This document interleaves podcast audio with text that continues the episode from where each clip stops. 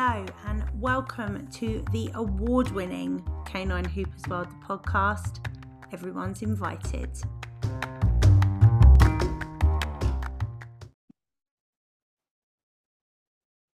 Hello, everybody, and welcome to season three, episode 39 of Canine Hoopers World, the podcast. This is a little bit of a Christmas edition. We are going to be talking about some seasonal stuff, some prep that you might want to do, and some other things. We're also going to be talking about when dog trainers get puppies and their expectations of what they're going to get, and then what actually happens and what hell we've brought ourselves into, and also changing up the businesses and stuff like that. I'm joined today by my dog training dictionary co host, the fabulous, wonderful Northern, Mr. Greg. Hello. Hello. How are you doing? I'm all right. I just thought I'd warn everyone that, like, the accent's going to be a bit weird. Yeah, yeah. Cheers for that. Um, can you do subtitles on podcasts? have to like do a script so people can yeah, yeah. like Google Translate. Um, fun story when we were out in the states a few weeks ago um, we were actually listening to um podcast that i love uh shag married annoyed which is with chris and rosie ramsey. Great podcast. If you haven't listened to it it's hilarious. But our american friends were literally like what are they saying? And they're, and they're more northern than me. They're like yeah. proper. You're proper still proper northern as far as i'm concerned. Like you're still proper northern. Remember milton keynes north yeah, Watford Gap, isn't it? That's a line, isn't it? That's that's like proper north. Is that the wall? yeah, yeah, that's that's how we're working it.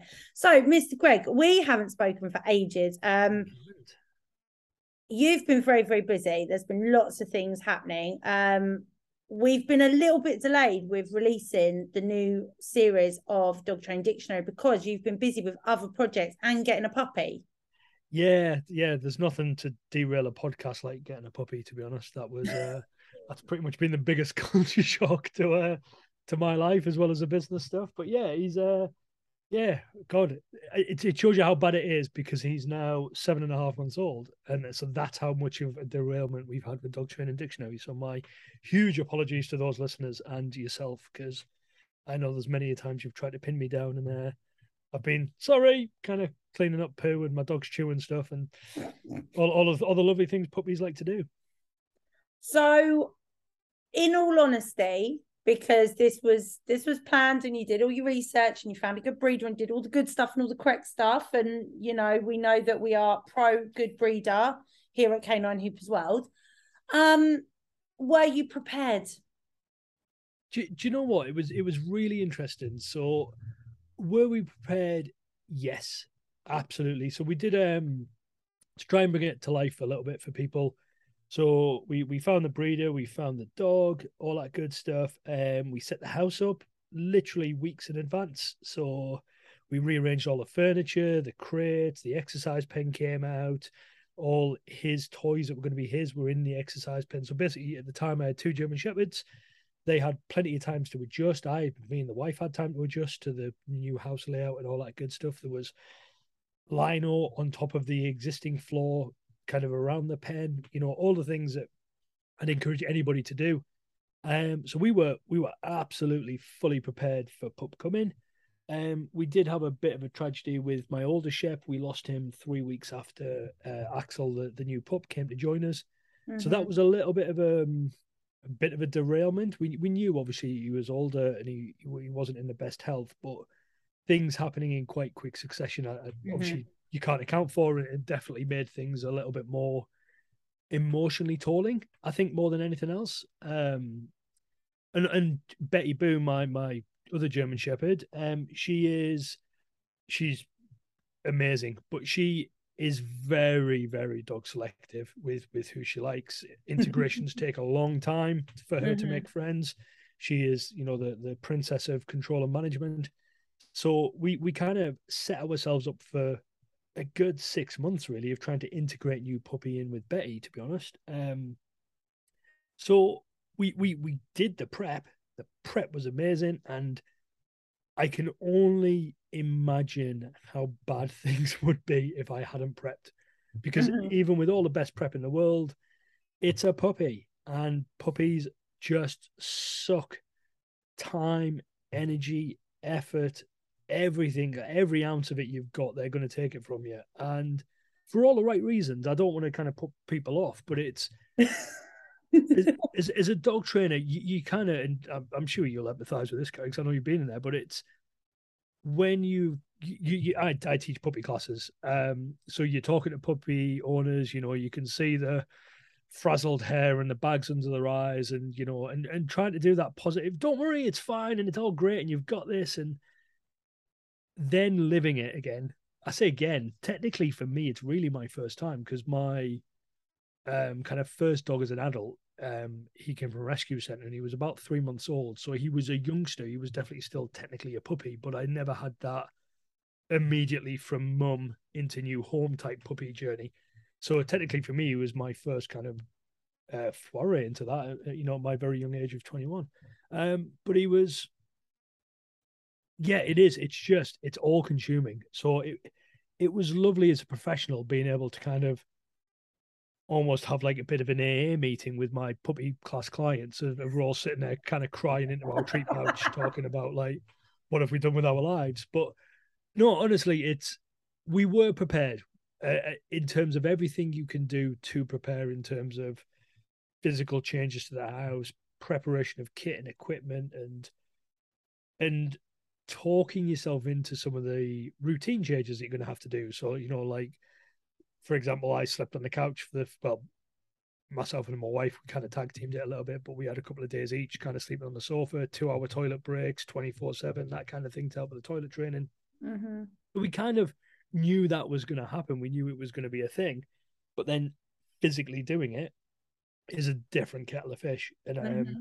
and I think that's the bit that unravels people pretty quickly because it is just as I mentioned, it's just all consuming, and I, and I think you forget just how on it you've got to be more so than I I might upset a few people. I don't have kids, but I know I know many people with them, and you know, good friends, family, etc. And there's times when that thing sleeps, the two-legged version, and they kind of even when they wake up, they kind of can't do a lot you know they're they're fairly immobile, and if you've set their environment up, whether that's in a crib or a cot or whatever it might be, other than the noise and making sure that they've got safe spaces, you know, between the baby and the sides and all that kind of stuff, you've got like a moment to compose yourself and then go and obviously get baby and do that kind of thing. With a puppy, you don't have that. With a puppy, they are moving, they are, you know, they are effectively walking, they're biting, they climbing. They do stuff from the minute they come in your house. So they are a much more active, versatile version of a human baby, which means that when they are awake, the the active supervision you need is immense. And mm-hmm. I think mm-hmm. many of us forget just how active that supervision is because I always joke, you know, a quiet puppy's up to something. And it's it's exactly that. And not anything negative. They're a dog. They're going to explore the world. They're going to do the things that they like to do and trying to figure stuff out. But for a human perspective, it can be, yeah, a bit like herding cats. anyway, I, I, didn't come here to to do a bit of a hi, I'm Greg and I'm a puppy owner and I'm I'm a I'm a recovering kind of whatever it might be. But it's uh, it, it's certainly I I, you know I massively I underestimated think... the up the kind of upside downness of my life for the first six months.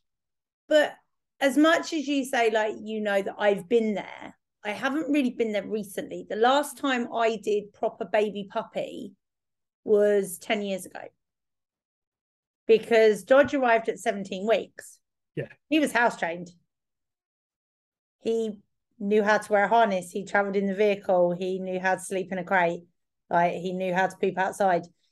Kind of the big major bits were already ticked off thanks to the lovely people that had him before me. So I'm kind of like, yeah, you forget like how hard I can actually remember. So Minx homebred, um, Chica's puppy. I can remember turning around to my mum when I think the babies must have been Minx and Angel were probably about six weeks old. And I remember turning around to my mum and going, if this is what children like, I'm never having it. kind of stuck by that. Um, but I think I went to the real extreme of like we you know, we rehome Munchkin at she was probably only about six, seven weeks when we got her because she'd been taken away from mum way too early. Chica was 14 weeks when I got her. Um, Chihuahuas tend to go a little bit later to homes. Um, I don't know how much science there is behind it, but it's allegedly to do with blood glucose levels, and I'm not fully buying it. But anyway, we will not get into that debate. So Chica was 14 weeks, Munch was baby baby, like six, seven weeks, but Chica kind of stepped in and was like mama dog a lot, which was really cool. Then obviously having the litter and going from day zero and all the nightmares of breeding and I would never that's not a thing because it's bloody hard work.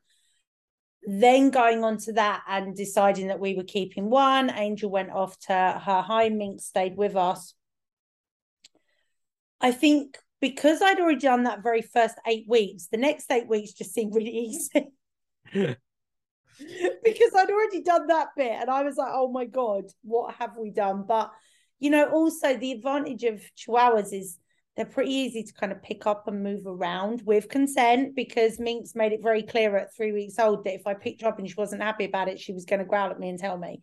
Um, but I think also larger breed puppies are in ways trickier because it's harder to kind of things with socializing with the sort of medium sized breeds and smaller breeds. You can put them in puppy carriers and take them around for socialization so they're not on the floor, but they're still seeing sights and smells. When you're talking bigger puppies, that stuff can be a bit harder, can't it? Because it's not always practical or good for your back to be lugging them around, especially once they start getting a bit of heft on them. Yeah, 100%. I mean, a couple of things for so Axel, for those who don't know, is a golden retriever. Um, he there was a couple of things for us. Our breeder actually kept him till he was ten weeks for us, just because of the way our life was. Mm-hmm. And to be honest, I personally think that was a hell of a making for him. I think those extra two weeks. Um, he actually had a week on his own with mum.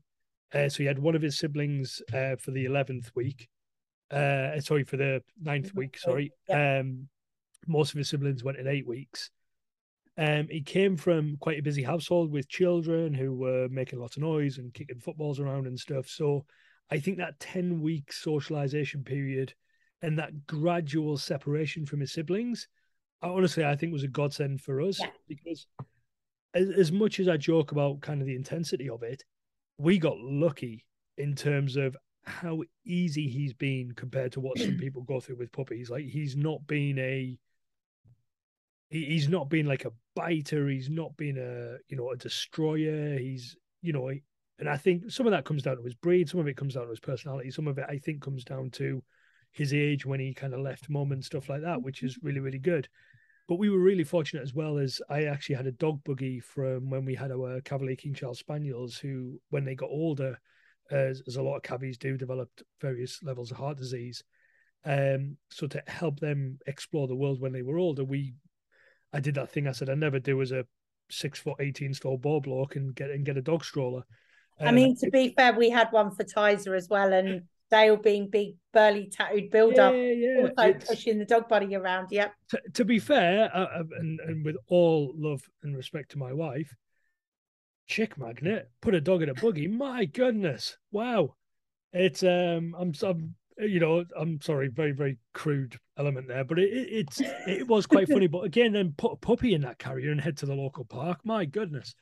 Um, but it was brilliant. So I was able to kind of go out with him without the the backache and that because he was, for all he is actually, ironically quite little now for for the for the breed he is.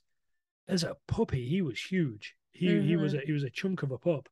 Um, and I was expecting him to kind of grow into a bit of bit more of a bruiser of a a retriever. He's still he, got time. He's only a baby. Still has. He has. He, I think he's. I think he's like his dad. I think he's a late developer. It's um, but he's. Whoa, whoa! Hang on, human or canine? Human, human. Okay. Yeah, definitely. Human. Whoa.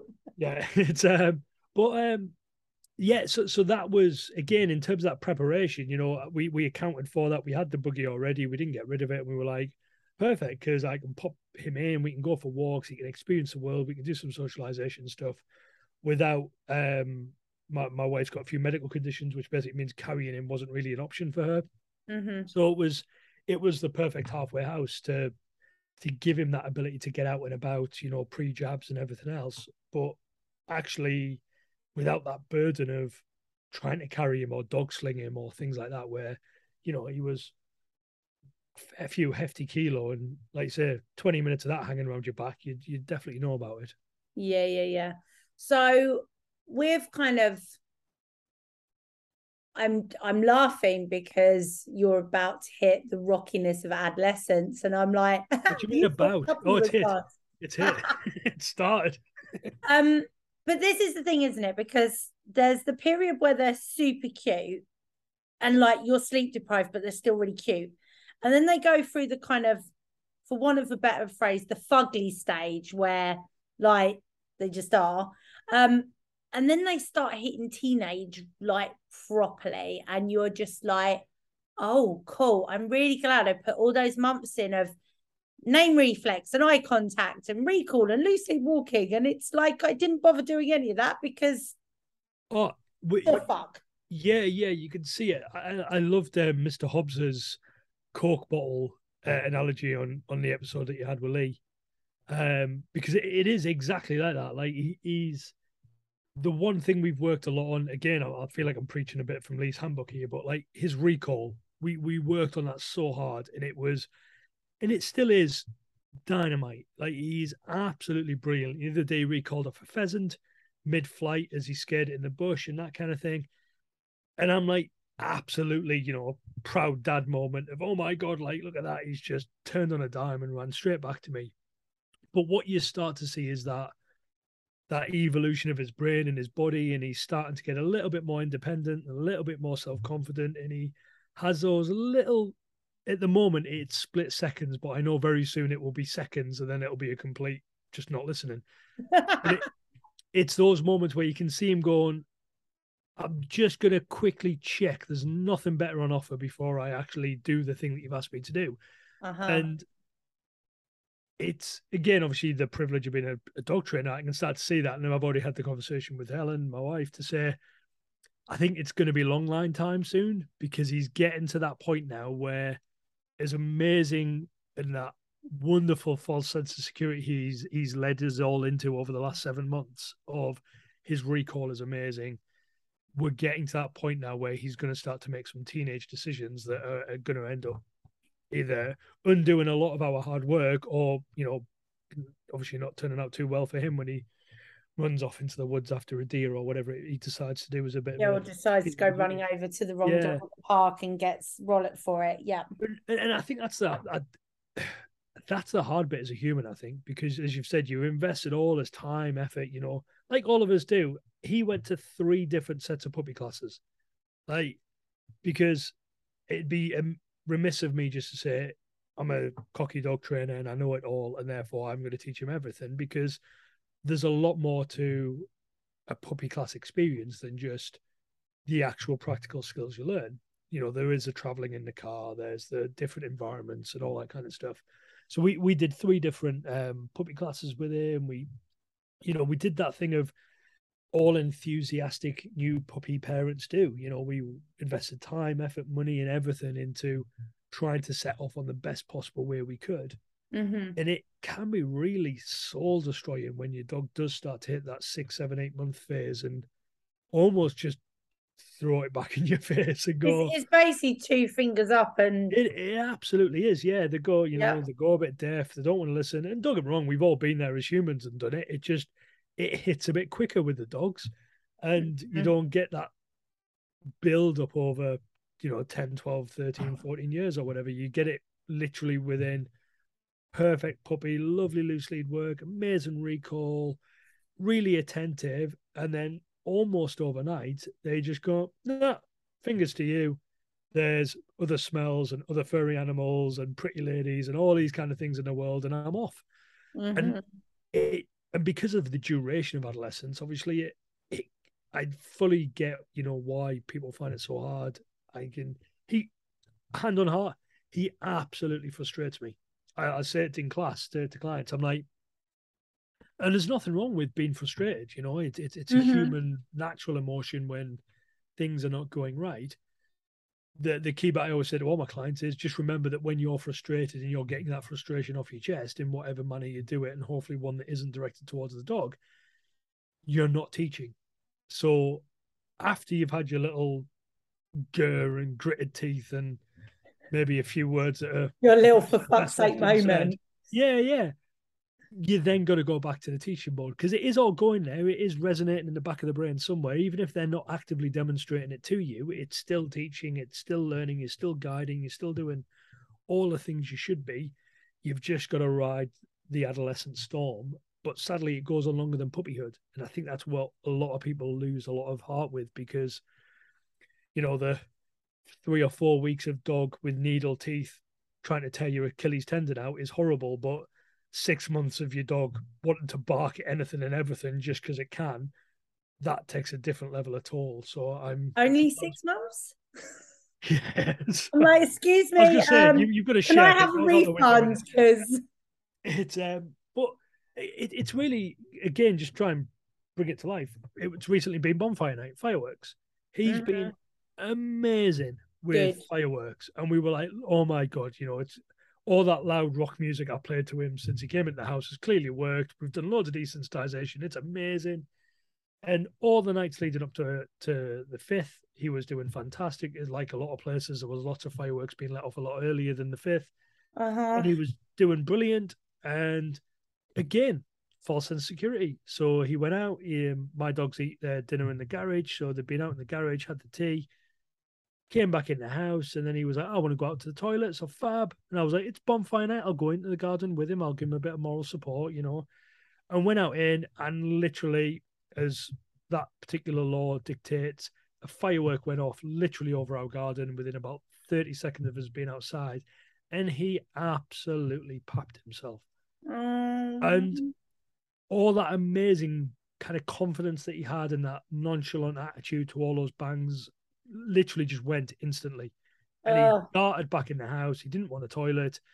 And we spent the next week trying to very gradually rebuild a bit of that confidence up because he then got skittish to everything. He got skittish to any noise. It wasn't just the bangs, it was anything that was above normal ambient volume. He was getting a bit wary of at varying degrees yeah. even his interaction with things in public, so other people, other dogs, push bikes, joggers, everything. He just went very, very skittish for about a week, and it took a lot of time and effort to really help him through that stage. And touch Mhm. wood, I think we're on the other side of it, but you kind of forget that they're still young and they're still developing, and events are going to happen that are going to derail your progress a little bit, and you Mhm. it's going to take as much, if not more, effort as it did as when they were really tiny puppies to to build that back up again. And and I think that's it. When everyone tells you, "Are you are you prepared? Are you ready?" and it's like, yeah, you can be, but you're not. it's it's you're always got to be on it. It's you know, for me, I mean, it goes on throughout their life, but you know, excuse me, um, a bit like yourself with Dodge, you know, you kind of have that magic two-stroke, three-year-old kind of goal in mind that hopefully one day around then it might start to mellow out and be a bit more predictable. But you, you've just got to remember just how much development in such a short space of time these little four-legged creatures are doing, and it's Yeah. it's very easy to forget that. And a lot of us do go into, to coin your phrase, that Disney mindset of having a a lovely, well-rounded dog very quickly who just slots into life and does everything I want them to do. And it and it's not. It it's there's constantly new experiences. This is his first winter. It's his first time he's had dark nights. It's the first time he's had cold spells. It's the first time he's going to potentially have snow in his life. And you, Yeah. it's so easy to forget after seven months that these are all brand new first things for him still. And Yeah. even when they are second time round, it's still relatively new in his world. Just because I've had 38 years on the planet, he's he's only had seven months, and I need to constantly remind myself of that.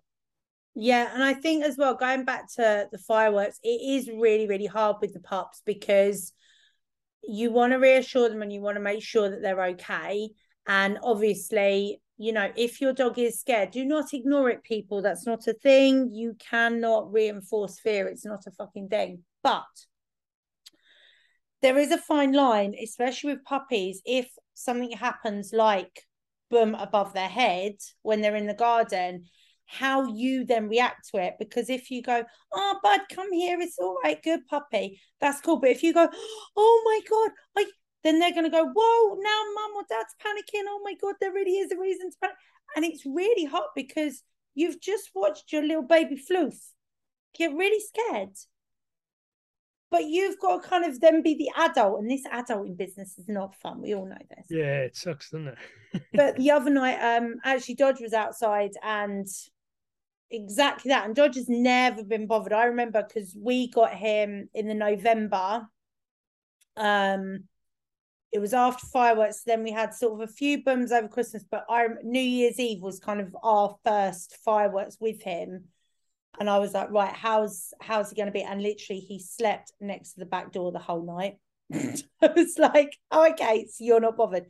So you know, he's not bothered by thunder. He's not bothered by you know bangs stuff like that. There's shoots and stuff where we train quite often. So that stuff has never affect him. The only weather he doesn't like is hail, um, which I concur with him. I was going to say, yeah, who does? um, I can actually remember training him once, and a thunderstorm was coming in, and I had the choice: keep training or bail out because we're getting wet. And I was like, do you know what? He's having a really fun time, and he's having fun biting the toy, and we're playing tuggy. So I paired the thunder with an even better game of tuggy which I think really helped because the other day when the massive boom went off, um, one of us was I was indoors with Munch, who's sedated and not having a good time of things, and Dodge ducked and went, "What the?" And Dale went, "You're right, mate. Come on indoors." And I'm actually glad. Shit, this is going to be on record now, but I'm actually glad it was Dale outside with him because I'm sure that the response was a lot calmer and a lot more suitable than if mummy had been there because oh my god mummy's baby boy's had something happen and I know that like I dog training confession I'm pretty sure that Dale probably handled that better than I would have because like he does love him really but like he's just like, yeah, well, he's a like, he's fine. Whereas I would have been like, oh my god, mummy's little it, soldier. It is so hard, isn't it? And the thing is that the hard bit of this is there isn't just one rule of advice either, because every dog is different. So, like with, with Axel, when this happened, what ended up for him, what worked for him was me stood in the garden on the other side of the patio door, him inside the house, mm-hmm. and getting some reassurance from me, taking the odd little bit of food and he was kind of watching the sky and listening, and he could still hear obviously some of the other whiz and bangs and stuff that were going on. But that kind of worked for him. So there was a little bit of calm reassurance. There wasn't a big, the oh my god, you know, my poor little baby boy thing. but but also there wasn't the brush it off, it's nothing to worry about, kick you back indoors thing. And it yes. And would that approach work with a different dog? Honestly, I don't know. It, but it, for Axel, the the first five minutes of my reaction to his reaction was absolutely, in my opinion, crucial to how do we build up from there to a point where yeah. When was it? Saturday, we were out, um, lovely woodland walk, and there was a shoot happening somewhere because you could hear the gunshots. And he would stop and he would like look in the direction of the sound, and then I could recall him, and we'd have a great bit of party after the recall. Mm-hmm. So I knew he was then obviously sound aware, I think would be a best description mm-hmm. of it. Mm-hmm. But I wasn't seeing the flat ears, tuck tail, kind of what I saw obviously the night of the fireworks. So he was a bit more what I'd call gun dog pose. You know, his ears were pricked forward. He had his little thinking paw up. He was kind of stood to attention and such. So I was like, mm-hmm. he's heard it. He's listened to it. He's clearly processing it. And then, but he was still, you know, open enough to listen to me and to do the recall and that great stuff. So it it's just so hard because a lot of us do want kind of nice, easy, crystal clear advice, but I think that's where it's very difficult for a lot of dog trainers because there's so many variables, and your dog's own personality is the biggest variable of all. It's what works for one doesn't work for another, and that that's what is really really difficult with it. I think the the, the key bit for for me with anyone is just that you kind of look for what your dog needs, regardless of what the event is. It doesn't have to be fireworks. It can be literally anything. It's it's trying to understand where do you get that balance between providing reassurance, providing safety, if the opportunity is there to provide a bit of a learning experience, but also not to almost overdo it or underdo it either. Because obviously, like you say, if you get a bit dramatic yourself, then you've got two, you know, very heightened emotional responses to a situation. If you underplay it, you're not really kind of doing right by your dog because your dog's clearly had an emotional response to it, and you're just brushing it off as nothing, you know, with that human mindset of they'll get over it, which again isn't right either. So it's it's such a delicate balance, and I think that's as a lot of people will struggle with with any young dog, puppy or adolescent. Yeah. And with like because obviously Christmas is imminent and then New Year's Eve, and obviously New Year's Eve is always crazy, especially between the hours of basically five and five round here. That's what it feels like. It feels like you just have 12 hours of fireworks and you're like, can, we not now? Um, are you going to kind of do things any differently on nights where you know might like on New Year's Eve where it's a lot more likely that there's going to be big booms? Is it going to be a case of try and get him out early and then sort of limit how much he's going out when it's darker, or it's, what? What are your thoughts? Again, I'm I'm trying to, I'm I'm planning, but not being kind of regimented with that plan either. So we've already started simple things like kind of just playing taiko drums in the background, just helping him out with things like that. But I think when it comes to looking at future events like New Year's, where the chances of fireworks are going to be big again, is almost emulating a little bit like what we did. So we did all the things that we've talked about on previous podcasts, including the Dog Training Dictionary fireworks episode, where we went out during daylight. We had a good long walk in the afternoon. You know, he'd done everything he needed to. Um, it was just really about almost playing it by ear a little bit. But for me, it's almost emulating exactly what I did this time round, mm-hmm. but now just being mindful of the fact that he may get spooked again. And therefore, yeah. how do I help manage that? So I think the amount of desensitization I do leading up to that kind of New Year period will be probably a little bit more. You know, the taiko drums are being played now, but they'll be played a little bit more kind of in advance of that session. Um, I'll feed him a bit earlier because the, the trap I fell into this time is I just fed him at normal time. We we we we had our usual kind of seven p.m. tea time. We'd been out for a really big walk at about four five o'clock in the afternoon when it was still daylight and everything else. So moving into new year, it'll be a right. Actually, you know, we'll, we'll probably modify feeding time a little bit better, yeah. so I can try and get him for that post food poop a little bit earlier which yeah. means if anything, he might just need a wee and he can do a wee a lot quicker yeah. um, and that kind of thing. So uh, there's definitely some learnings there. Yeah. But it's also not bit like what you mentioned before. Try not to panic about it either because yeah. I've seen some of his recovery already, which is amazing. It, I don't want to rest on my laurels with that, but on the flip side, I don't want to then go into hypersensitive mode either. Yes. To be honest, what I'm more worried about is his love of retrieving stuff and having a Christmas tree. I was just, oh my god, we just had some telepathic moment. Horrific. Because just going to say, is the playpen going to be around the Christmas tree? I, I think it's going to be because his he's always been a bit of a counter surfer ever since he was a puppy. When we got to meet him, he, his favorite thing was being on his back legs, literally kind of scaling across the side of the pens and the walls and the whelping pen and all that kind of stuff. now he's bigger um, for example, I, have actually been looking after a friend's dog for a few weeks, so I've, I've not spent a huge amount of time at home recently. Um, and I fed him last night, the night before. And after he'd been fed, I picked up his slow go bowls, popped them in the sink that's in the garage, thinking, right, out of his reach, absolutely fine. It's a deep metal sink. And then all of a sudden he comes running out the garage carrying his ball again. And I was like, how the hell have you got that? And Helen's like, oh, yeah, you can reach at the sink now. And I'm like, fabulous. Like he can he can climb in the sink. Wonderful. Isn't that amazing news? It's like so we've joked now that the our um, plate cupboard is now the Axel cupboard because anything that is slightly delectable to Axel, whether that's from an edible perspective or from a destroying perspective, now seems to end up in the in the plate cupboard in the house, which is obviously one of the high cupboards that he can't reach.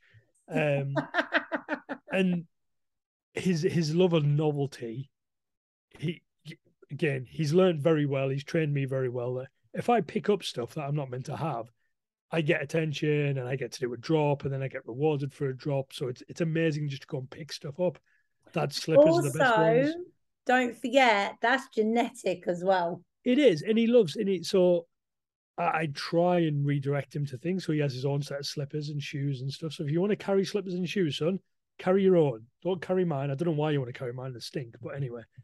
But that's um, why, because they smell of you. Yeah, yeah. So it's I have to keep wearing the other ones a bit more, I think, to help him out. But yeah, I'm I'm very suddenly aware that there's going to be lots of potential ornaments and wreaths and Christmas decks, and all all I'm seeing now is he will just I, I vision him as having one of those trees that's only decorated from about the last two foot at the top of the tree. The rest of the tree will just be empty. And I'm fairly sure he'll still try and retrieve that to me.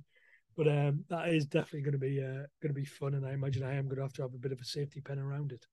I remember um, we used to you couldn't have baubles on the very bottom layer of the tree because young Mister Tizer, God rest him, um, would either take them off the tree and eat them and chew them to pieces, um, or would just rub against them and knock them off anyway. So, like, you know, normally just on the bottom layer, like you put yeah, the pretty yeah. ones that kind of that. Yeah, no, because they would just die.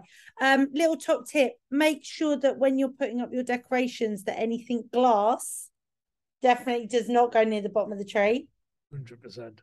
Yeah, it's that's, a, that's a little top tip for people. If you do have glass ornaments and puppies, make sure they're not because the last thing you need is to be rushing to the vets over the Christmas holiday because your puppy's got glass in their mouth because they've decided a ball ball and a ball because you know they're kind of similar. similar.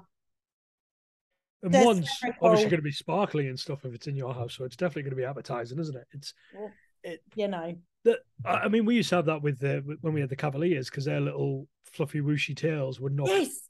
It was like a tennis ball. It was like they would walk past it with their propeller tail and just knock them flying everywhere. But it's again, it, and I think this is a fascinating thing for me of the human part of me is almost fighting that arrogance, and it's it's it's November as, as we're currently talking. Talking about Christmas irks me already.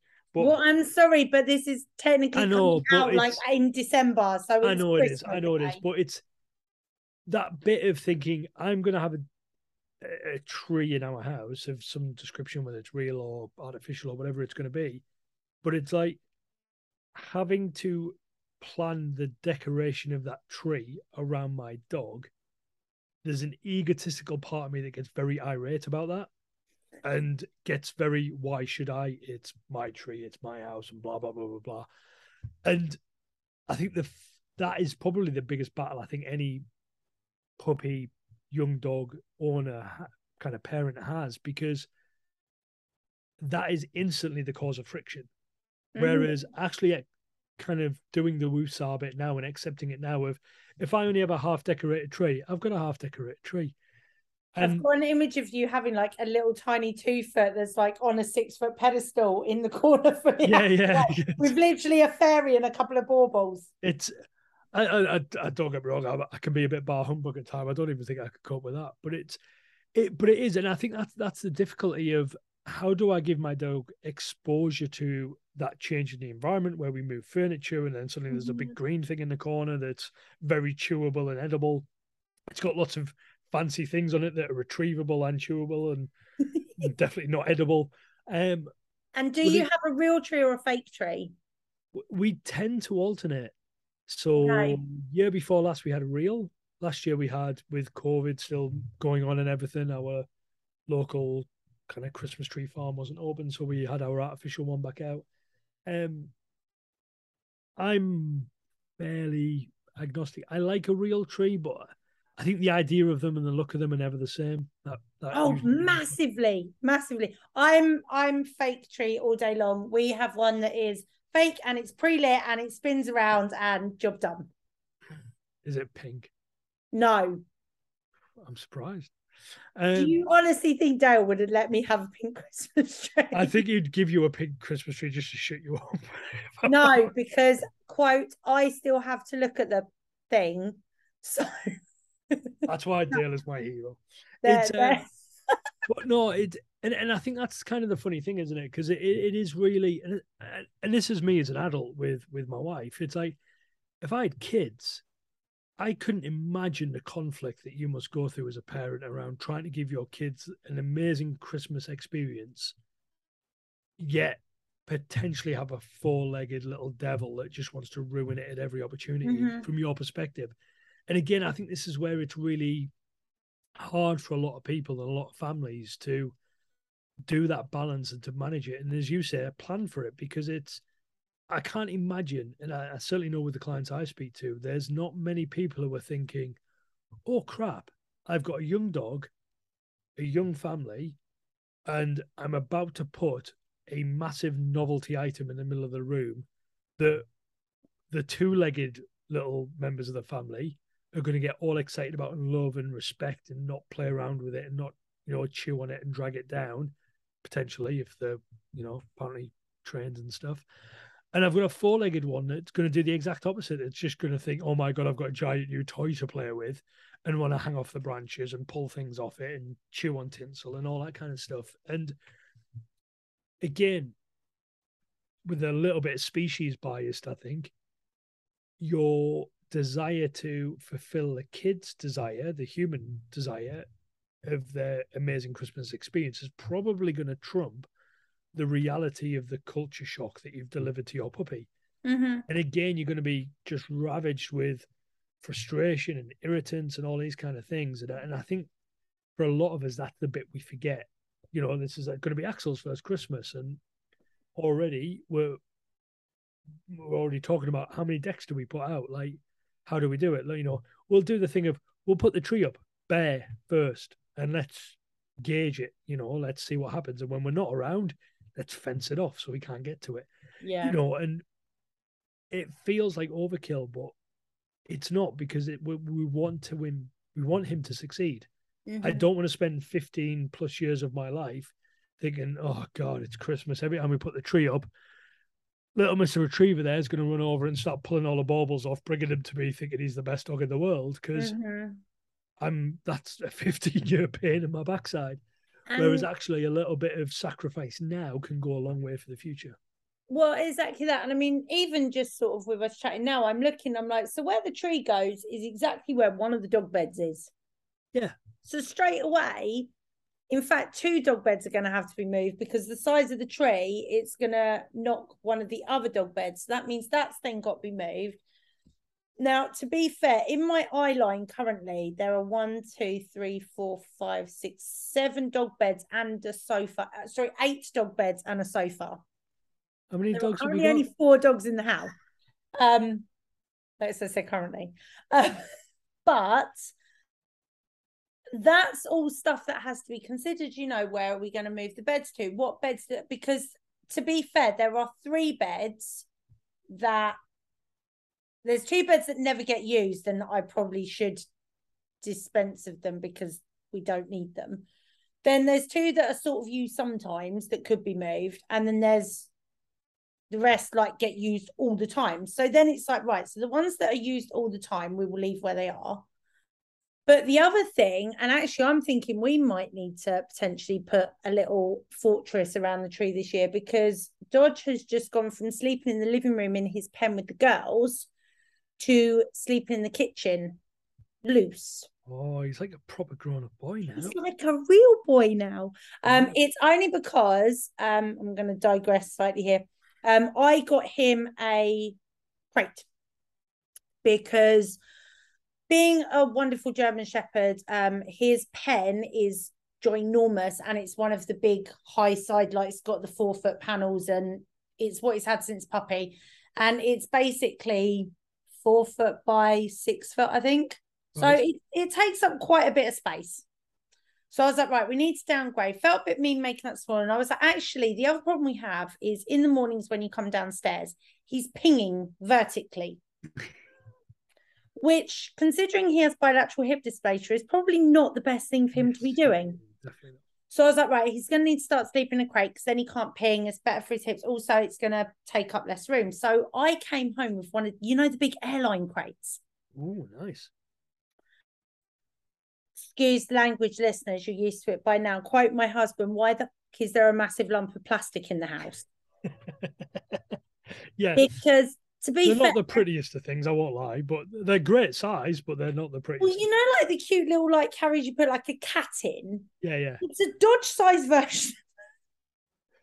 Pretty hefty. But Munchkin has commandeered it for herself because she's actually happier in there when there are fireworks than she is in her normal metal crate. Oh, Because I think it's giving her a bit more soundproofing. yes, yeah, yeah, yeah. So Munch is now in the big airline crate. Munch's crate doesn't fit Dodge, so that's been collapsed. The Chihuahua's been shuffled around a bit, and then I was like, well, "Where's Dodge going to go?" So we were like, "Well, we'll try him in the kitchen."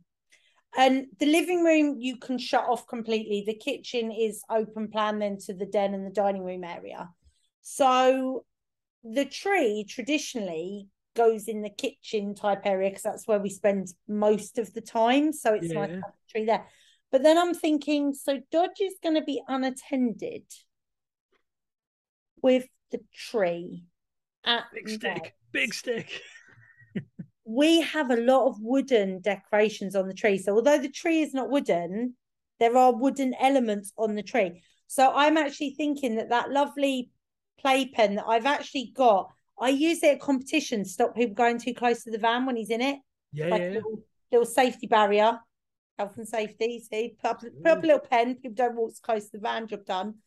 But I'm thinking that that might have to not during the day, but probably at night or when we're not around. It's we're gonna have to put a little that's bit of a supervision thing, isn't it? And it's yeah, and, and again, I think this is where that human versus dog brain thing is so different because for us, it makes perfect sense. It's Christmas. We're going to move shit around. We're going to put a tree up. We're going to, and it we do it quite nonchalantly because it's very obvious to us of why we're doing it. But yeah, again, uh, Betty's bed is literally right next to where the tree goes, and there's a chair in that position at the moment. And it's she goes from sleeping next to a chair for 340 odd days of the year, pretty much, to then suddenly sleeping next to a big tree that lights up and has things dangling over her bed. And it's like, even at what she's nine, nine now, nine and a bit, mm-hmm.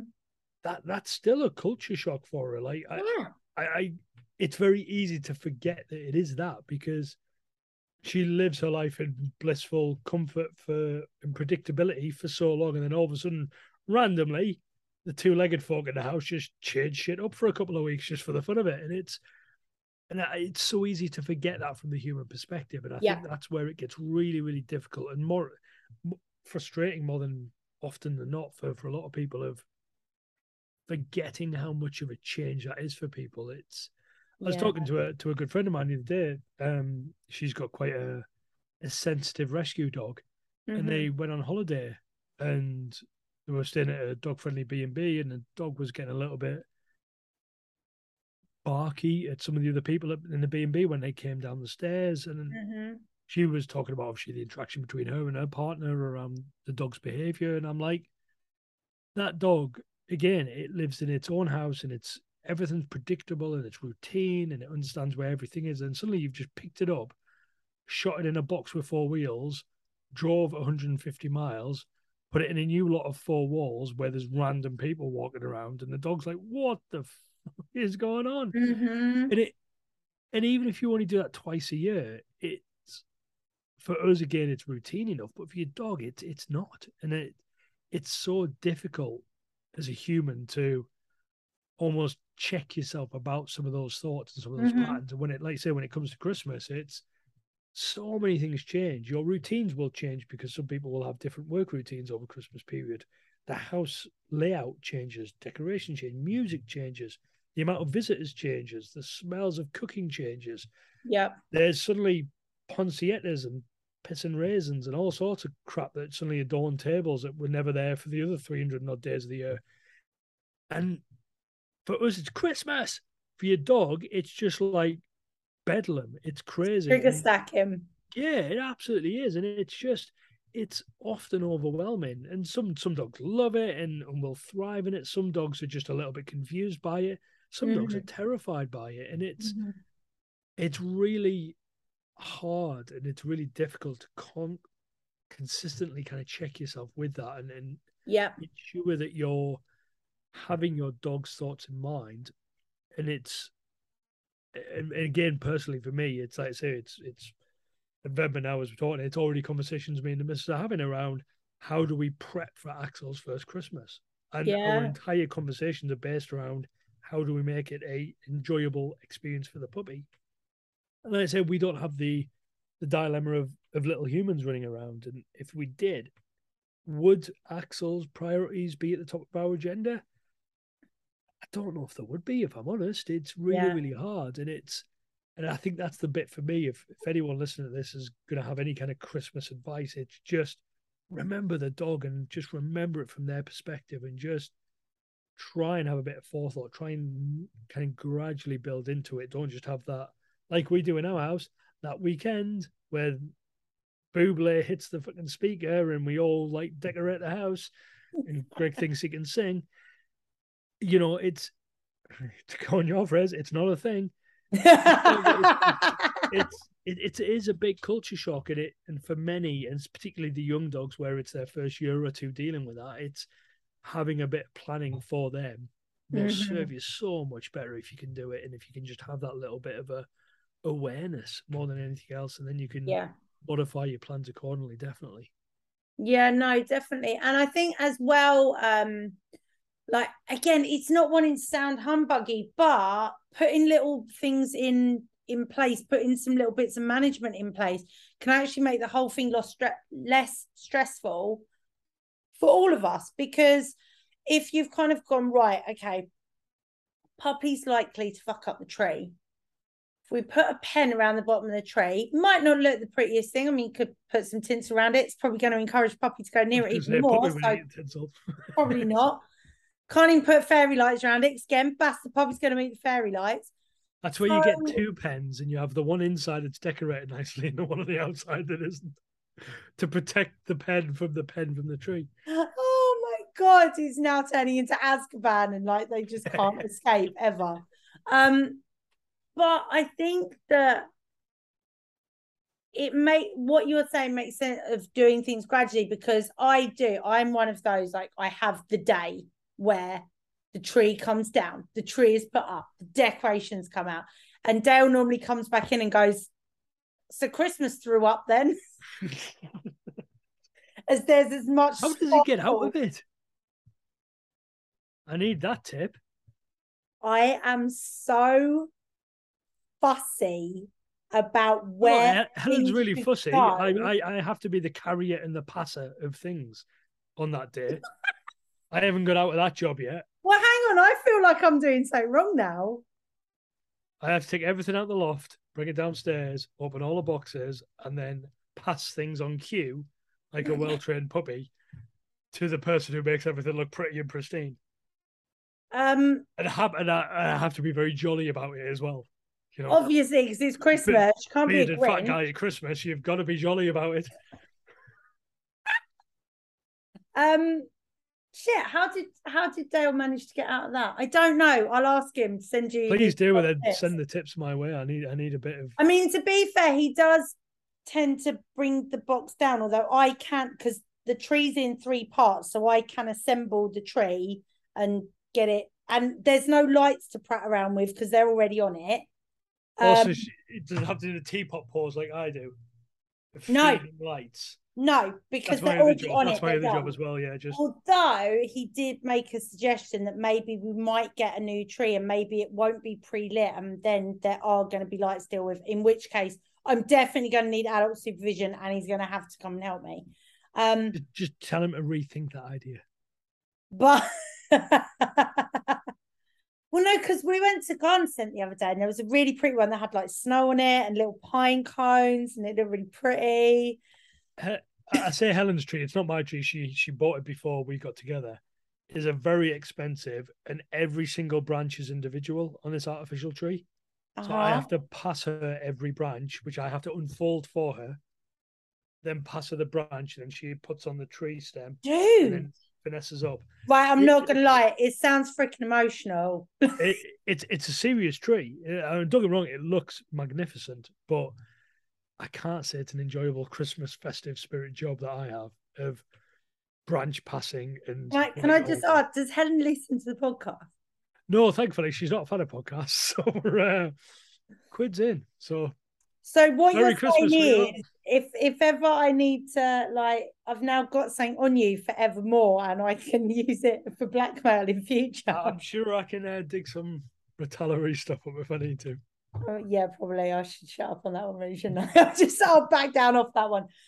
But we'll go back to Christmas and dogs. Um, I think as well, it's yeah, it's also that kind of it can be a bit harder for the dogs, like in general, with going out, going to park and stuff, because especially Christmas morning, all of a sudden everyone has to walk the dog on Christmas morning. It's such a festive thing to do, isn't it? don't walk the dogs on Christmas morning. Let's have, and the thing is as well for the dogs, not only are they going to the park and potentially seeing lots of dogs that they might normally see just because it's a different time or just because different dogs have come to the area, but also those people are generally with a lot more people as well.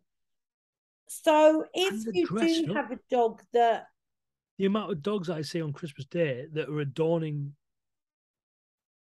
regalia that Outfits. they're never adorned. I'm not gonna lie, all my little ones do have little Christmas jumpies. But but but again, it, it's that thing, isn't it? It's it humanly, it's cute and it's fun and it's out. But for a lot of dogs, it's like all of a sudden they've spent 364 days of the year, and then all of a sudden there's one day they wake up, the house is bedlam, somebody shoves a jumper on them, and then they're out the door at seven o'clock in the morning when they've never done that in their life so far. Yeah. And it, it it's that massive change, and then they Yes. wonder why the dog's a little bit wired or a little bit anxious or a little bit whatever it might be and it's mm-hmm. a- again we kind of wrap them into our world very quickly without a lot of thought of what it is to the dog and it's like if you want to dress your dogs up you know on prerogative but build up to it like help your dog learn how to wear that particular garment or outfit You know what? One of my chihuahuas hates hates wearing clothes. Do you know Yeah. how frustrating that is? As a chihuahua person, okay, I just felt that into the that's breed like- stereotype here, are? a little bit. So Her Royal Highness Princess Chica will happily wear a little jumpies and stuff. Minx is like, if this thing's not practical, I'm not wearing it. I feel that like she takes after Dell in this. Like, if it ain't practical, I'm not wearing it. If it's not waterproof, what's the point? It's but Exactly. again, you know, antler ears, hats. And I've been there and done it. You know, we you everyone wants a cute photo of the dog in a Santa hat or antler ears or whatever it might be. But it's I see a lot of those from friends and family where I'm looking at the photo and going, that dog's never had that thing on its head before, and all of a sudden you've literally just clamped it to your dog's head and tried to take a photo, and the dog's looking, quite honestly, terrified of I what's mean, happened, and it's well dodge's birthday he had his little age three hat on his head. That that did take a little bit of treats and coaxing and he was a bit like oh now what are we doing mother because obviously i do ridiculous things with him all the time you know last halloween he dressed up as a ghost and had a sheet on him and But it, but again, Fine it's, with it's that. back to that kind of gradual introduction, and there's an Mhm. element of consistency in that. Yes. All right, it might not be every week, but it's. no but i generally do stupid things with dogs I, I didn't want to say that, but it's. Uh, but yeah, it's. Look, everyone has seen my Insta feed. Everyone has seen TikTok. We all know I do ridiculous things. But but again, it's it's that thing, is it? It's it's that gradual build up, and it's.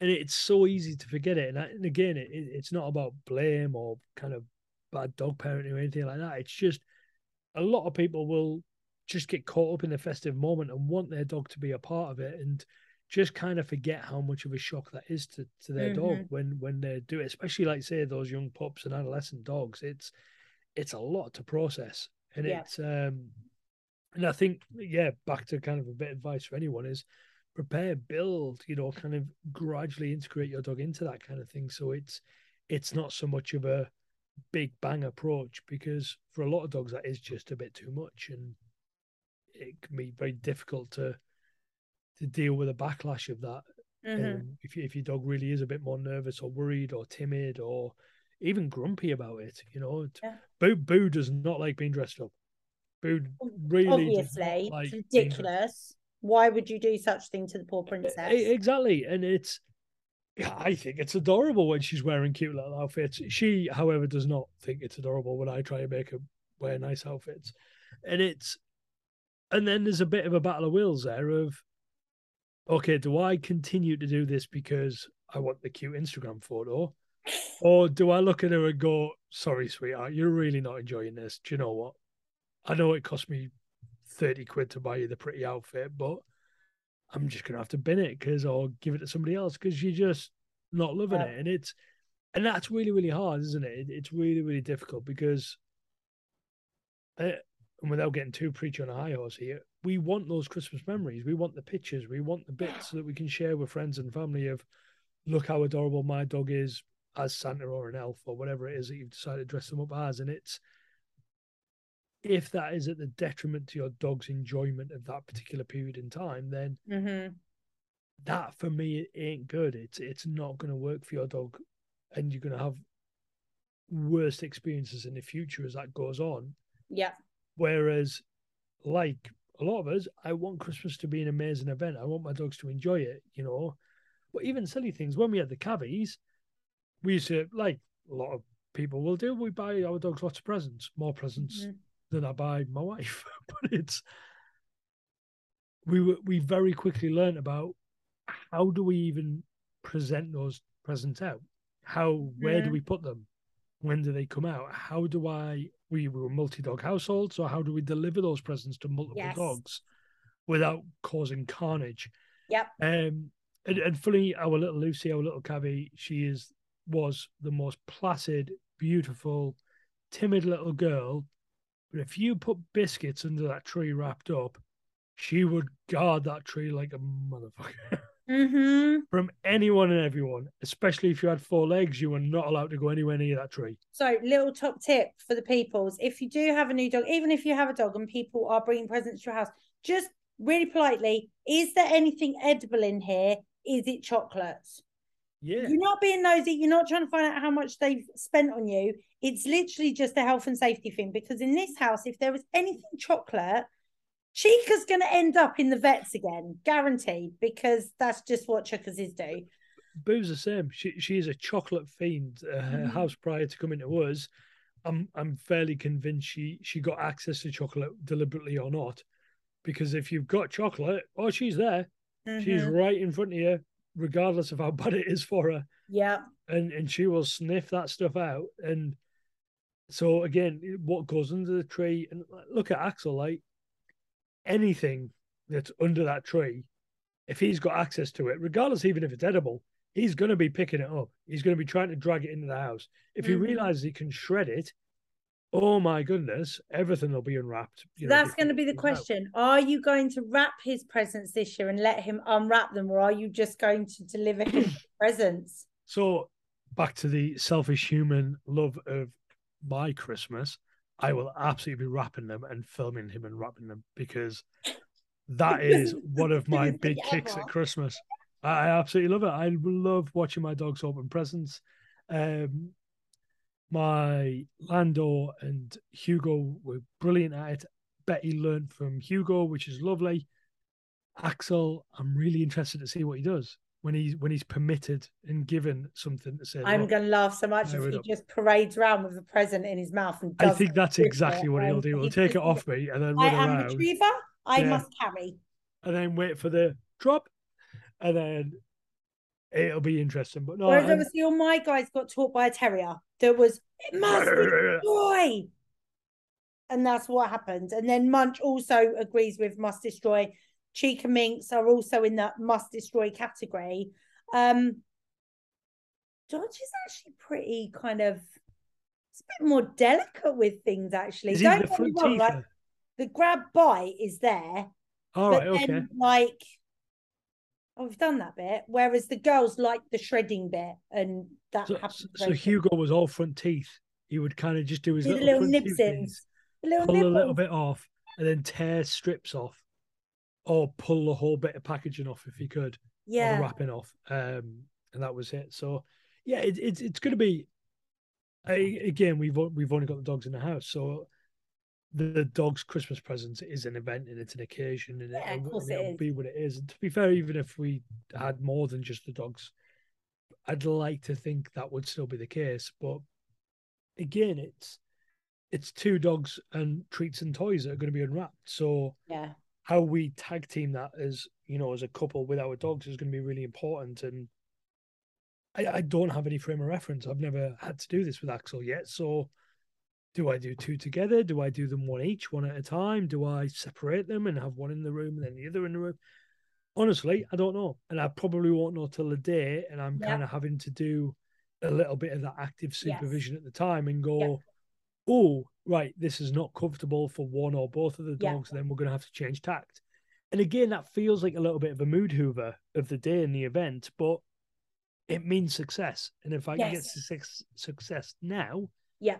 I'm teeing up myself up for the next 12, hopefully 15 plus years of, of life with, with, with kind of Axel and obviously a little bit less with Boo. But it's that for me is more important than that small instant moment of his first Christmas, which Yeah. is is a very hard thing to rationalize in my brain Yeah. Yeah. is the right thing in my head to rationalize in my brain because that's what I want. I want him to be able to enjoy the experience. I want Boo to enjoy the experience. I want us to enjoy the experience. I don't want two dogs ripping open toys and then having a bit of handbags over who got what and what's edible and what's not edible. And, and so again, planning right back to what you mentioned at the start of this podcast for me is is kind of part of that and it's something I have to think about and it's Yeah. what, do- you know what do i buy them what is edible what's not edible i i do a lot of the same so if if i spot something i'll buy two of them so they both get the Yeah. same Yeah. thing Yeah. so again just to try and avoid any of those elements and it's that for me is is really kind of part of that if i can plan christmas and uh, again for example we're, we're looking to go to my mother-in-law's for christmas Mm-hmm. axel's never been there yet he's seven and a half months old he's never been Mm-hmm. so I now have the quandary of he's probably not going to get there pre that day. Mm-hmm. So his first Christmas is going to be in a brand new house in a different part of the country, even further north than, than I currently further am. Further north than what you are. That's Even like further north than Shaq married annoyed. Oi, Bloody careful. That's like wildling country. It's, it's, it's almost Scotland. It's um, but yeah. So I'm like, that that in itself is going to be a massive culture shock before I start throwing Yeah. presents at him and all that kind of stuff. It's there's a lot of things that he's going to have to deal with. Even my mother-in-law, and I'm trying to think. I don't think she's met him. I know. Tell me about it. But I don't think she has. So his first Christmas is potentially going to be in a new house with a strange lady. That's no way to talk about your mother-in-law. Um, uh, dealing with a new routine and everything else. And some of that might work to my advantage, some of it might not. But again, it's something I absolutely have to plan and prepare for because the poor kid might have a meltdown. well, you know, I'm throwing too much at him all at once and he might have a really bad time of it. So I need to also plan my contingency of what if. What if he doesn't enjoy the house? What if he doesn't enjoy this? What if he doesn't enjoy that? And that's part of my my recommendation would be get a bit of that placid herbs and start him about a week before on a little bit of placid. Just see if it'll just help. Just He's already on it. ah, there we go. You're already on the placid. You've got it. already brought him in. It's what we ago. refer to as a big scoop day. Yeah, it definitely. Yeah, it'll be a. To be fair, I might take some with the mother-in-law. It's uh, Oh, careful. So going back to toys, my guys, I've actually already done their Christmas shop because I'm organised and don't. Walked into Garden Centre, there was a wall of Christmas dog toys, and Dale just looked and went, Go on. he, knew what was going to happen. So Munch and Dodge have similar, they're not exactly the same. One has a Santa version, one has a reindeer version um, but they kind of switch toys around anyway, which is fine. The problem we have is finding Chihuahua appropriate toys that are also not going to be swallowed by said shepherd. yes. So Chica has this. I think it's meant to be a reindeer, but it reminds me of like a little gizmo, like fluffy. Oh my god! I'll send you a picture. And- Mogwai kind of thing going on. Oh my god, it is the cutest little thing, and I've just got images of little Chica running around with this little thing in her mouth, and it's like actually going to make my heart hurt because it's going to be like the cutest thing in the century. Um, Minx has got a toy that's kind of if the others get hold of it, it's not disaster, and then the the big ones have got the Kong Wobblers, but there's a Santa one and a reindeer one, which basically I picked everything that didn't have any freaking stuffing in it because I cannot be bothered to spend the whole of Christmas Day picking up the Ah. innards of the teddy bears that have just exploded. See, I'm the exact opposite. So I usually go to a charity shop, find all the stuffed toys that don't have those horrible beads in, wrap all them up, and Christmas is full. Have you Shred never watched. Toy Story, you monster? It's all right, you know, they've got to go somewhere. You're like Sid, aren't you? You're the kid from next door that like messes up. You you've got Sid's dog. That's what happens. Are Um, you- the are other a- thing. To- total deviation, sorry. But are you aware of the hooker thing in Toy Story? What? Have you never seen this? Hang on a minute. So you know Sid's toys, they're all mashes of various different toys. Yes. There is the fishing hook with the Yes. long legs and the Yes. stilettos. Yes. It's a hooker. There you go. I feel like you've just stolen my Christmas innocence. There you go. So yeah, next time you're watching. Toy Story, Remember, my madre listens. Leave. The other thing I am just going to mention about Christmas Day that is a real thing that is really overlooked is good old Christmas crackers. yes. We can't have them in our house. No? Nope. Munch literally hits the deck, goes and hides. Oh, Doesn't bless matter if she's not in the room. We, or if we do, we have to take the bangs out. Munch Yeah, yeah. cannot cope with the bang of the Christmas crackers.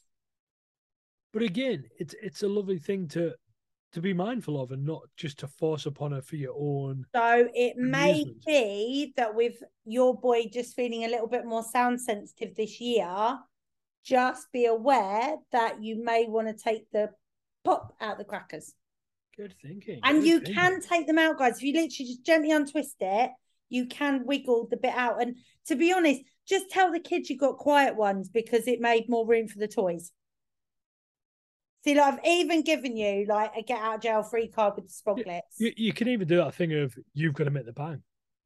yeah. Because again, generally voices are not as Voices going so a lot bang of things. doesn't yeah. really do the same thing, you know. Um. No. So yeah, that was just a little tip for the listeners, but also you, because that's something that, to be honest, we didn't even think would be an issue because she's generally all right with gunshot and things like that. But crackers were they are again, you, you think about that time frame of, and again, fireworks for us started about a week. I actually before think it's the scent. Yeah, yeah. Again, yeah, you've got it that. because it's a tiny bit of gunpowder. Yeah, yeah. Uh, so you've got all that time frame. You've got all of just literally what less than eight weeks prior to all the, Around the here, they started before Halloween. So we had Diwali, Halloween, the night, then the following weekend, Remembrance Everybody's just using everything up. Yeah. I mm, don't. That's my biggest bugbear is people letting off fireworks on Remembrance Weekend. I think it's freaking disrespectful. And if you're doing it, please think about our veterans because you're being a dick. Anyway, um, then you're going to have Christmas as well. Potentially Christmas Eve, you could have had fireworks because that happens quite often. there's there's people around me who celebrate Thanksgiving who aren't American or Canadian. they, I think they just do it again for a good excuse to set off fireworks and eat a lot of food. I understand that um, Native Americans are not part of our culture and um, Turkey Day isn't a thing here. Yeah, well, again, you know, we are slowly being Americanized, aren't we? They're So- probably the same ones that celebrate Fourth of July, right? Yeah, yeah. Th- To be fair, I think to be for those who don't know me, I, I live in a town called Darlington. To be fair, any excuse to let off pyrotechnics, they'll they'll absolutely take Oh, it. okay. So it's uh, but yeah, it's um, it is, it, it- and, and I think that's again, it's it's something very easy to overlook of just how, in quick succession, depending on where you are in the country, you can have lots of a variety of celebrations taking place and a lot Mhm. of events happening in your dog's life that just build and build and build, and Christmas and New Year's just can be the the worst icing and cherry on the cake. Yeah, hundred. It can also be the best. And and again, I don't want to suck the mood out of all of it. It's just being prepared and thinking and having that forethought yeah. is is not and sucking the fun out of the event. Have some really, really, really good high value treats at the re- so if something does happen, you've got something really, really yummy. You can go, I know that noise was really scary, but look here, have something yumsy. Remember, Absolutely. don't yeah, give yeah. them any bones or anything with raisins in or anything like that. But a little bit of turkey can quite often solve these issues. Um, I'm going to move on from the festive season quickly before we finish the episode, um, because you've also done another thing. You you've done a thing. Um, it's a very big thing, and it's the other reason why the Dog Train Dictionary podcast has been completely neglected by Greg the Northerner. It certainly has. Yeah. I. Um, what did you do? What's the thing? But so for those who, who don't know me, I did. I was very privileged to have a, a dog training venue, um, which was quite a rural venue. It was a barn and a bit of an outdoor paddock and that kind of stuff, which was amazing. And then and you had really cool cats that helped with the training. I had cats that carry encouraged into the building that made training interesting. Um, In my defense, they were already there. They were there, but they weren't inside the building till you taught them hoopers. But anyway, moving on. Um, and then I, I, I you just thing, say how cool was it that I taught cats how to do hoopers? Just say. Literally within two days, it, it was quite impressive, but I'm not going to give you that one. Um, Can't just do. So I, I, I decided in my wisdom that obviously the cost of venues and everything with the way the world was wasn't probably the best thing to do. Decided to go back to being a remote kind of dog trainer, and then decided that an opportunity came about that was too good to miss, and I opened my lifelong dream of what I call the Day Train Academy. So I have a a new venue in my hometown, which is rather expansive, and it allows me to invite basically the dogs of the world who are often excluded from a lot of pet care services in to spend the day with me having a bit of fun and a bit of training and a, safe space to be and enjoy the world pretty much modeled on betty really. So betty boo when she joined me we couldn't do anything with her because of her, her kind of social issues. Shepherdness. Shepherdness yeah yeah. Um so yeah so now i have a um, I have Great Paws 2.0. I've got a new training venue, the Day Train Academy, which means I I have eight dogs with me every day, and I spend kind of on a rotation basis lots of time training, having fun, doing enrichment, physical exercise, wellness, all that kind of stuff. Um, which I absolutely love. It's been an absolutely amazing adventure, and thankfully, it's been really popular. But to the detriment of DTD means I've basically had my brain fuzzled since August when I when I took this venture on and built the place and decorated it and did all that good stuff and then opened in um, October and yeah it's it's it's pretty pretty mental but it is amazing fun. So you doing classes as well?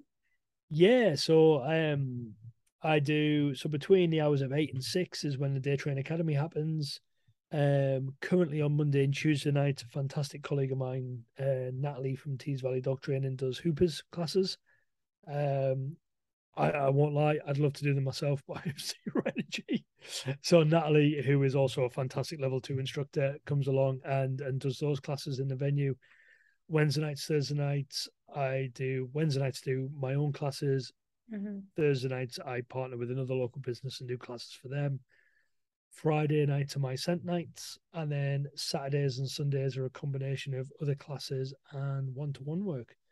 So it's uh, yeah, it's pretty pretty full on seven days a week. But so you know, the first thing I'm going to say to you about this plan, something about time and life and balance and what day off. What's that saying? You sleep when you're dead. it's uh, be fine. no, this this is a message to all pet professionals listening. You are allowed one day off a week. Can, can you repeat that sentence? I am allowed. Apparently, I am allowed. no, there's no apparently. There's no allegedly. There, this is not hearsay. We'll there there. no We'll objection absolutely here. Get there. Say, make sure that you are having at least one day a week off, please, because I don't want you running out of sparkle and going beige on me. For those who can't see in the podcast, that was a, a very firm salute to my uh, Yeah, you just got sparkly friend. Yes, exactly. Um, no, I'm saying it from. I, I am being serious, but I'm saying it from, from It- a place It- it's so true though, because I, I think someone it's that massively. has nearly lost all of her sparkle previously. Please. It is. It's it's so, and I think there's. I think one thing that is massively overlooked again, generally in our industry, is a lot of people who do love the welfare of dogs and want to support people with their training and with their enrichment and generally their life with their dog. We do for those who are ethically minded in terms of the dog's welfare. We we do pour our heart and soul into it, and as a result, a lot of us across the industry, like people in veterinary care and things like that, are prone to massive physical and emotional burnout, and it, it's Mhm. it's a genuine concern for a lot of us, and it's it's a very hard balance of being able to run a successful business and you know deliver a quality service, you know keep a roof over your head, and manage a you know emotional and physical well-being balance with with with work life. And so hear loud and clear my dear and it, it will come it will come i promise. Good. that also means we can record more dtd which i'm excited for. Yeah, but we're not doing that on your day off. I'm Yeah, it's gonna fun, not work. No. dtd is not work. It, it is, dude. If you're talking dogs, it's work. Oh my god, I can't believe I just said that sentence. That basically means I work seven days a week as well. But okay. Um no, I'm I just think it's so cool what you're what you're building. And I think it's it's a very interesting concept because there are lots of daycares around and as I've discussed in previous episodes, not all daycares are created equally. Um, there are some that they start growing and expanding, and that's amazing and great. But your daycare is only as good as your staff, and if the staff are not up to date with methods, maybe don't understand body language correctly, you know, also dogs because again humans have this expectation that they'll drop their dog off to daycare and they'll have a lovely time and it'll be great my girls used to go to daycare when they were younger and used to have a nice time but it was sporadically. It wasn't even a weekly thing. It was maybe once twice a month if i was away teaching somewhere or if we were going on a day out or whatever they would go to daycare. But for them they could cope with that and that was quite a fun day out and they were all kind of i would say social you know they wouldn't they weren't party animals. They weren't trying Yeah, to yeah, yeah. and say hi to all the dogs but they weren't selective either. They would kind of go all right that's cool. They were pretty neutral. I cannot imagine putting dodge into a daycare situation now. He went when he was younger um, and did very well because they were very good daycares that were very selective with the dogs he mixed with etc obviously with him during lockdown and stuff, adolescence hit, and we missed a big chunk of socializing and stuff. So now the thought of sending Dodge to a normal daycare, just it's not a thing. It would just be stupid. Like it's gonna put him in him in a place where he's not gonna cope. I'm potentially putting people at risk of him getting stressed and redirecting, and it just wouldn't be feasible. But this concept of he could go to be with a trainer that follows the same ethics as me and he'll be safe and I can go and have a lovely day and he gets to do some training and cool stuff. Dude, freaking genius. well like like you Be- betty was my inspiration for it so when betty joined us there was nothing available to me i couldn't do any form of dog walking group or solo because even though she is small for a shepherd she's a shepherd and if she kicked off very few people could physically hold on to her because she would spin and she'd lunge and she'd bite and she'd do all the things that sheps do. That good old shepherd anxious. gator move. Yeah, yeah. That that kind of grab and roll thing. It's um and therefore, you know, so, so dog walking was out the equation, daycare was definitely out the equation. Kind of people visiting the house at that time again was still kind of out the equation because she was still very people selective. So it was really difficult, even for me as a professional, to to manage work and life and her and all that kind of stuff. Mm-hmm. So the, the way I've designed it is I've tried to design it for as if Betty was coming to me from four years ago. Mm-hmm. And then anything above that is a bonus, basically. So it's designed for a dog that the only potential exposure to another dog they will have is sound and smell. Mm-hmm. Initially, there'll be no sight.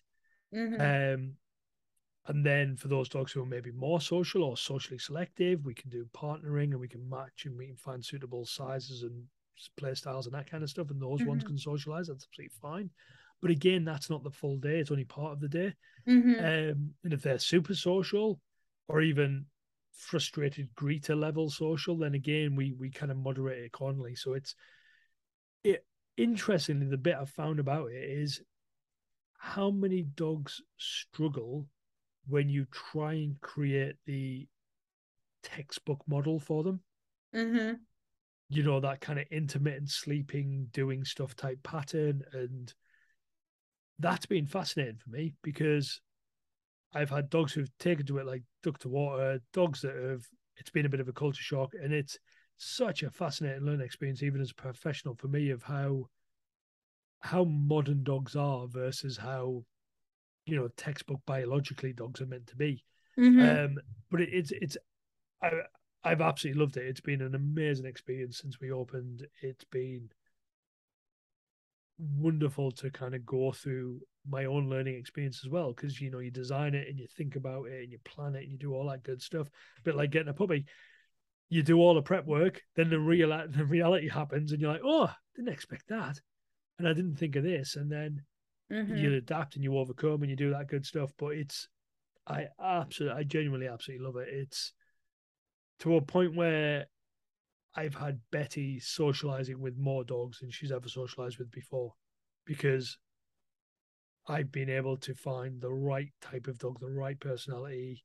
I've had the right consent from the right people.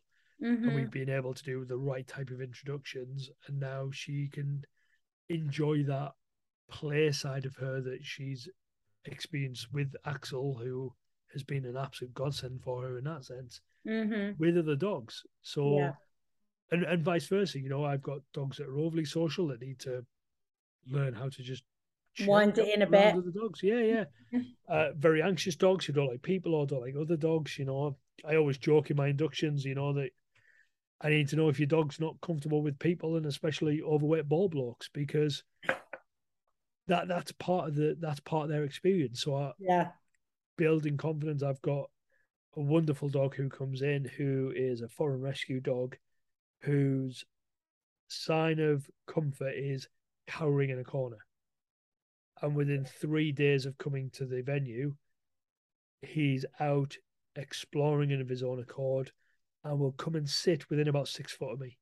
Nice. Away from a wall, away from a corner, he will just sit in open space and just take in the environment around him. And that for me is like, is it dog training? Not, but as probably a lot of people picture it. But for me, that is 100% the best experience I can give this dog ever of mm-hmm. a strange environment where he can feel safe enough to leave the confines of his little relaxing that's, room. That's just made me go, oh, it, it does. It does. It, it, makes your heart happy. It absolutely does. Because, like, the first day, his his instinct was escape. Mm-hmm. Drag the fat ball block around on the lead till I can find a hole to bolt out of and within three days to be I can come and just hang out with the fat ball bloke and it's all right and nothing bad happens and nobody tries to make me do anything and mm-hmm. nobody invades my space and there's no weird noises or erratic movement or anything like that. And things are a little bit more predictable.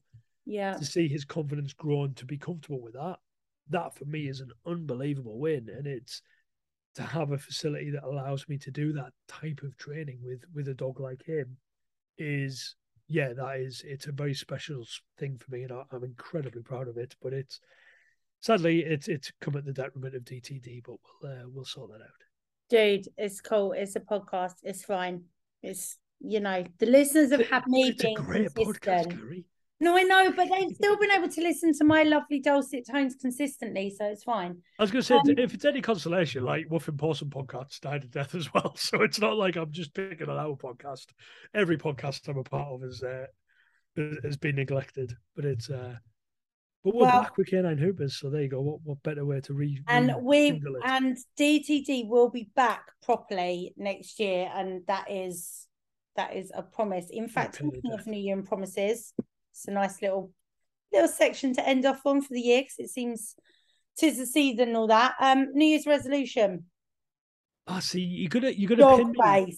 No, You're gonna pin me with this, no. knowing fine well that I didn't actually complete my last one that we talked about last time. What was what was your one last time? I'm sure last time I think I had one about reading a book every month. Yeah, I'm pretty sure you did say something about I'm reading. fairly sure I had something about actually Um, completing the seminars that and conferences that I'd booked on. Oh onto. my god, yes, you did say that. You Yeah. failed miserably. Oh, absolutely! I, I failed by like January the third. I think. I think they Okay, went out the cool. window pretty quick. Um, My, my my New Year's resolution is to relaunch Dog Training Dictionary. oh, okay. Yeah, that sounds good. Let's do that. um, take one that I do, and actually, I want this done before before in the year because I've only got one segment left. Um, but I've been doing um the legs course with Kim Brophy, and Ooh. I need to get that finished because that is one of the best courses I have done for a long time and lots of little light bulbs went off in my brain cells and yeah um yeah i think that i think getting dtd back on the roads is definitely or back on the airwaves should i say is definitely a good resolution that i think we should both we can both stick to so let's set ourselves up for success and let's do that Sounds amazing. I'm all so it's a it. thing it's done It is a thing. tick Will be a thing.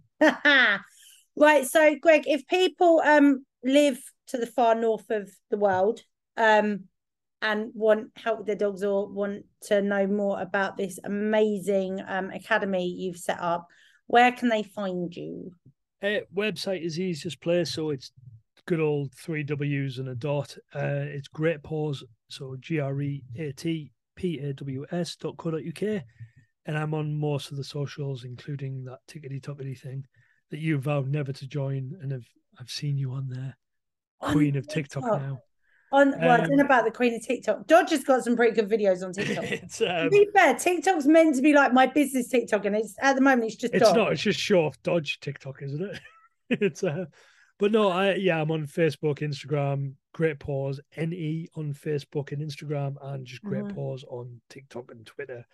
And again, content may not be the greatest on there at the moment, but yeah, seek me out, find me, come and say hello. And there is the Wuffing Possum podcast somewhere in the realms of podcast land that is not had an episode for a long, long time, but to be fair, my second to last episode was with Hannah Branigan, and that in itself was worthy of doing it. So, shameless plug there to my uh, my dog training crush. But it's uh, yeah, it's uh, no, it's yeah, I, I'm excited for DTD in the new year. We've got lots of stuff planned, and I'm uh, I'm I'm looking forward to doing it. And thank you very much for having me on, Carrie, because this is actually my first podcast in quite a while. Um, so it's nice to blow off the cobwebs and, and come and join you on this amazing thing. And I've absolutely loved your latest series. The guests have been amazing. The topics have been brilliant. So thank you very much for uh, filling my ears with that joy throughout this year. well one of us had to keep talking Imagine, I couldn't believe it was you either. You know, imagine that.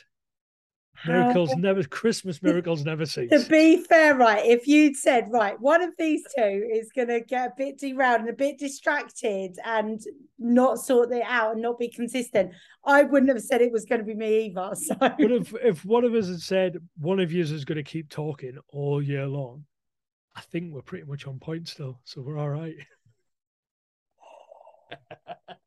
to the listeners, I may just have sworn at Greg um, with the raised middle finger salute on that comment because fecking rude. Um, so, guys, I am on the tickety tock thing. Um, Canine Hoopers World. It's mainly Dodge, but I do show some cool Hoopers things and some other stuff. Um, we are on all the socials as well. So the Facebook, the Insta at Canine Hoopers World. You can follow at Dodge Shepherd at Minx Chihuahua on the Instagram. And um, because it is the season, if y'all feel like um, being festive and helping me out with um, a little coffee, you can buy me a coffee at buymeacoffee.com forward slash hoopers. And that would be amazing because, you know, some little pennies towards a, a cup of cup of char over the winter would be great. What? So, guys, um, I think we've got one more episode before Christmas actually lands. Um, but I know people will be busy and doing things. So if you are too busy to listen to the podcast, um, I mean, what else would you be doing? But if you are over the festive season, um, everybody have um happy holidays, season's greetings, Merry Christmas, Happy Hanukkah, all that other good stuff, and um, Happy New Year. Have an amazing time. Thank you very much. Take care, guys. Bye. Bye. Guys, I can't believe I forgot to do the proper closing because I'm blaming it on Greg. He put me off. So remember, stay safe, be kind, wash your hands thoroughly, keep your dogs on lead around livestock and away from the mince pies, and don't let them lick toads. Take care, guys. Bye.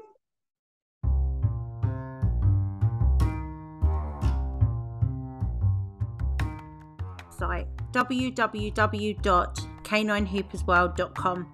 Canine Hoopers World now has achievement awards online, so anyone, anywhere can test their teamwork and get one of our beautiful rosettes. There's even one for puppies. The website will tell you more about that and Hoopers, how to find an instructor. We also offer online training. There are beginners courses, we offer online training in distance handling, and there are instructor courses for dog trainers.